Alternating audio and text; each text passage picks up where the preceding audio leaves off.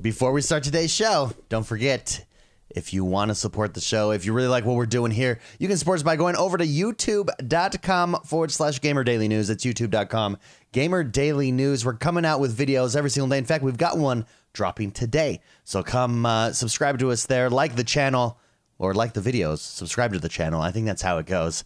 And join us on YouTube. That's Gamer Daily News on YouTube. Now to the show. Today is Tuesday, November 12th, 2019. Google Stadia launch games are revealed, and Apple is making its own VR headset.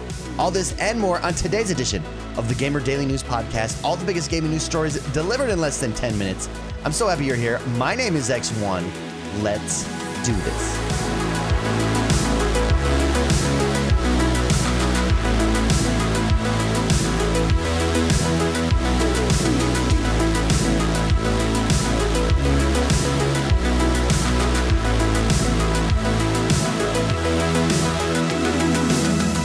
First up, in a news story over at PC Gamer, Google Stadia launch games have been revealed. That's right, Google Stadia is just around the corner, and the system will have 12 games at launch and will add 14 more by the end of the year. Google has revealed the games that will be available on Stadia when the system goes live on November 19th. The game streaming service will get rolling with 12, quote, carefully chosen games, unquote, on launch day, and 14 more are expected to be added by the end of 2019.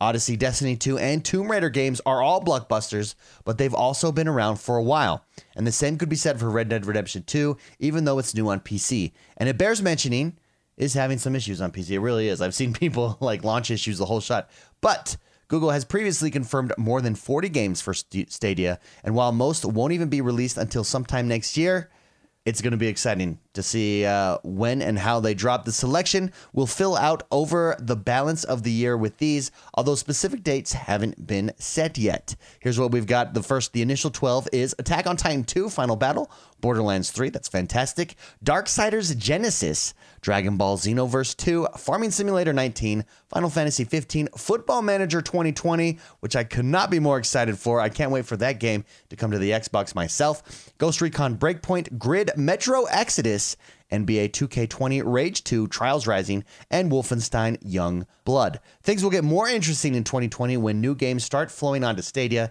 including Doom Eternal, Watch Dogs Legion, Gods and Monsters, and Cyberpunk 2077. Watch Dogs and Gods and Monsters aren't going to have any immediate impact on Stadia's fortunes, though, as they were delayed in October and won't be out until sometime after April 1st, 2020. Individual game purchase prices on Stadia haven't been revealed, although Google has previously said that it expects they'll be the same price as on other storefronts. Stadia Pro subscribers will receive games as part of their $10 monthly subscriptions, beginning with Destiny 2 The Collection, and will also get a discount on purchases. Regardless, Google Stadia is jumping into the game. Here it comes, November 19th. I think more competition in gaming is always good. Indeed, more competition in anything is good because it makes uh, it's better for us, the consumer. Well done, Google. Dune. I don't know why I'm saying it like that. Dune. Some more exciting news in another person, another person, another company that looks like it's jumping into gaming. This is a news story over at Eurogamer. It looks like Apple is making its very own VR gaming headset. That's right, the Apple VR and AR headsets seem like they're only a few years away, as a new report suggests the company is working on its very own gaming headset technology. As reported by Bloomberg, Apple is making a combined VR and AR headset, quote, with a focus on gaming, watching video, and virtual meetings, unquote. It will supposedly be released between 2021 and 2022 with a lightweight pair of AR glasses coming in 2023. I actually think AR is more the future than VR. I do think VR is more will end up being more of an experience where you watch video and you have virtual meetings, like what Apple said there. I don't think that's a coincidence that that is it's gaming, watching video and virtual meetings, and I think watching video and virtual meetings will probably be a bulk of what is done with the headset. I just think that that's where VR is because of the space, because of room constrictions. I think for gaming, you're going to see it at arcade places, but that's just me. Bloomberg sources told the publication Apple planned to have the technology ready for a VR headset as early as 2019, but decided to push it back, presumably to make space for the new iPad Pro set to release next year. Quote, engineering teams, engineering teams for the iPhone and iPad have begun work on connecting important applications and software features to a new operating system. Bloomberg reports dubbed ROS internally, it will let current devices work with the future headset and glasses. We don't know yet what games Apple plans on using in its VR technology, but there's no doubt it will make a big fuss about it when anything gets announced in the future. Regardless, again, very exciting, very, very exciting stuff. Uh, I'm curious to see what Apple can do in the realm of VR and whether or not they can make a splash. Star Wars Jedi Fallen Order is coming at the end of the week, and everybody is super excited. However, some people are a little miffed because your timed early access that you get with EA Access or Origin Access is not going to be available for Star Wars. I think because it's going to be such a huge game, I don't think you water it down. I think you want the hype of the single day release. I can't. Believe, I don't know why I struggle to say that.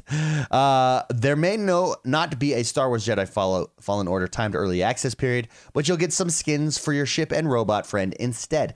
One of the big benefits of being an EA Access member is the timed early access period, aka Play First Trial, for the publisher's new games. With Respawn's single player Star Wars game arguably being EA's biggest game of the year, surely it would be part of this service. Unfortunate, unfortunately, the Star Wars Jedi Fallen Order timed early access will not be available for members this week. Announced on the official EA Access Twitter account, the publisher has opted to not have a Star Wars Jedi Fallen Order timed early access period. According to the tweet, this is in part to avoid spoilers from making its way to the internet. The other part of this reasoning is unknown. However, if you are an EA Access member, you will still receive the typical 10% discount as well as exclusive skins. You can check out the skins which they've are uh, they've already shown off, which definitely gives some Titanfall vibes to the game. Just search Star Wars skins on Google, you'll be able to see them. People seem to be pretty upset about the decision to not have early access period for the game.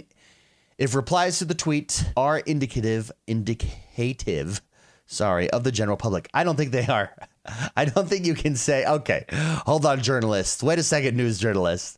I don't think you could say that anything on Twitter is indicative of the general public. And I think that's the mistake that people make is they say, oh, because it's said on Twitter, people must feel that way. No, have you been on Twitter? Twitter is a giant cesspool of disease and degradation. It is definitely not indicative of what is on the internet, journalists. Stop being lazy and actually go poll some people. I'm not even going to read that. I'm not even going to read that. Freaking DualShockers. Okay, people on Twitter, this should just say people on Twitter are mad about this. People on the internet are mad about this. Okay, I have been derailed. Star Wars Jedi Fallen Order for PS4, Xbox One, and PC on is out on November 15th, 2019. Very excited for it. Here it comes. Just no early access. And that does us for today, everybody. Thank you very much for hanging out. Thank you for being here. Thank you for tuning in. I think I might have said Thursday yesterday when I was introing the podcast, and I apologize for that. I realized that this morning when I saw I had not changed the name on my my document here that I use. Well, that's okay. That's okay. Anyways, if you like this show, don't forget to like, review, sorry, review, rate, and subscribe to us over on Apple Podcasts. It's the big boy. It really helps us grow. Also, share us with your friends. That also helps. Happy Tuesday, though. Hope you're having a great week, great start to your week. I will see you guys first thing here tomorrow morning.